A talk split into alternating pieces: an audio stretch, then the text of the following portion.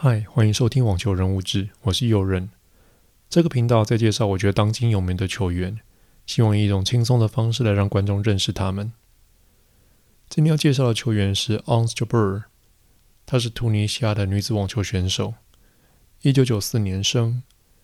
她妈妈是个业余的网球选手，在 Ons 三岁的时候就让她一起来参与这项运动，而 Ons 也从此爱上了网球。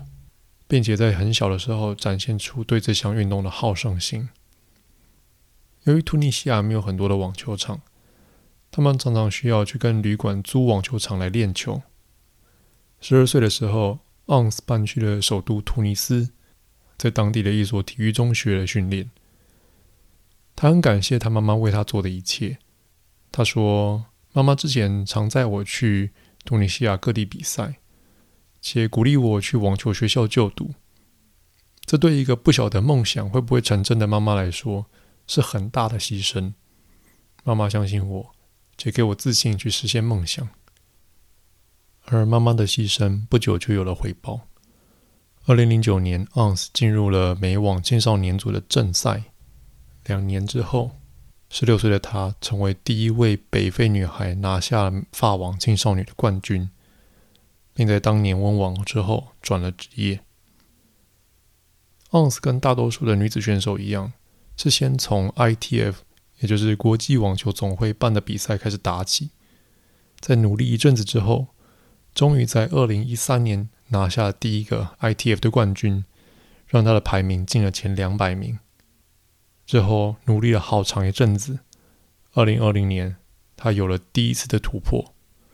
她打进了澳网的八强，成为第一个北非及阿拉伯世界女子选手进入大满贯八强。两年之后，也就是去年二零二二年，她优异的成绩让全球的网球迷都记住了她的名字。去年，她打下了马德里公开赛，成为第一个北非及阿拉伯世界女子选手拿下 WTA 一千分级的头衔。不止如此，两个月后。他打进了温网的决赛，但很不幸的输给了 Alina Rebakina，但也成为第一位阿拉伯世界的选手进入大满贯决赛。他的排名冲上了世界第二。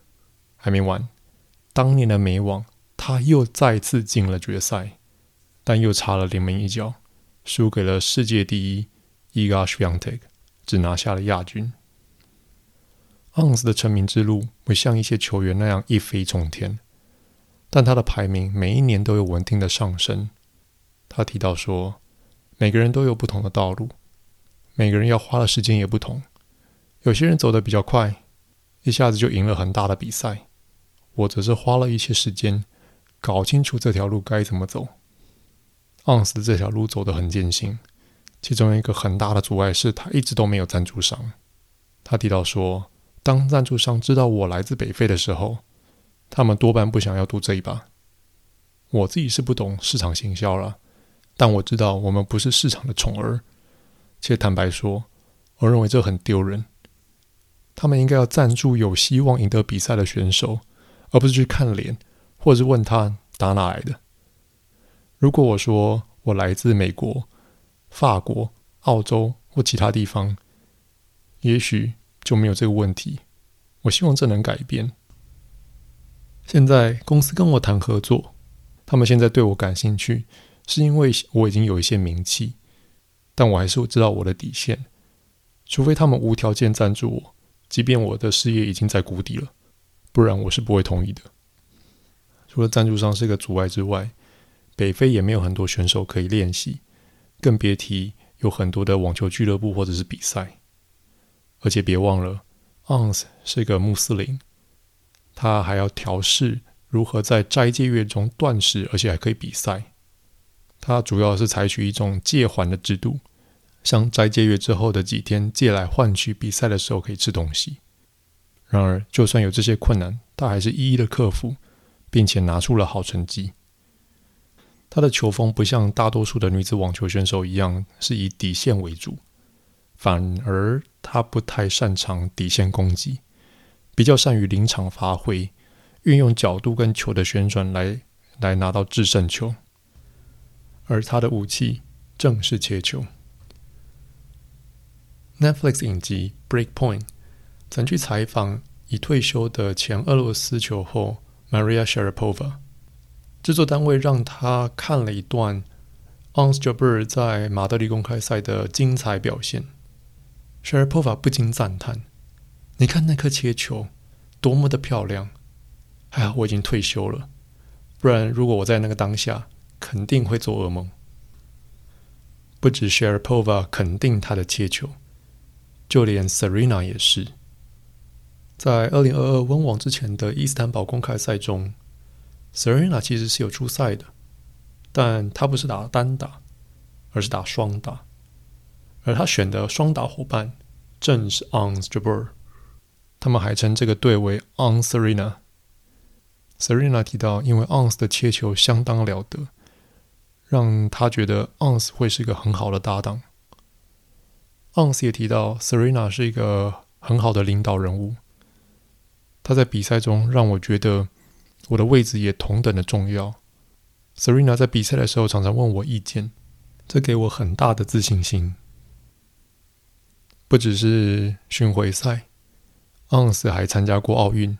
虽然他每一次都在第一轮就出局，但他还是说，奥运给了我机会，让我代表我的国家。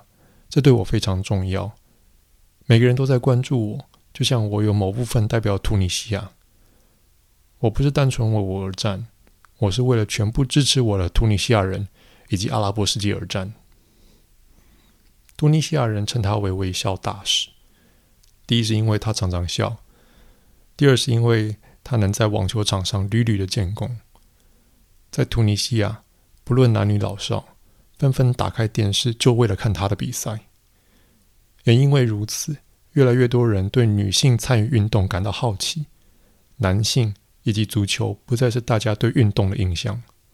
当然，网球也不再是男人垄断的运动。他俨然成为了年轻人学习的对象。突尼西亚网球俱乐部的执行长也说，在这两年间，即便有疫情的影响。报名网球班的学生却有爆炸性的成长。我从没有想过网球可以在突尼西亚兴盛起来。他还继续说，Ons 很重要的一点是他没有因为名气而改变他的这个人。他喜欢这里所有的孩子，甚至记得他们的名字以及他们的大小事。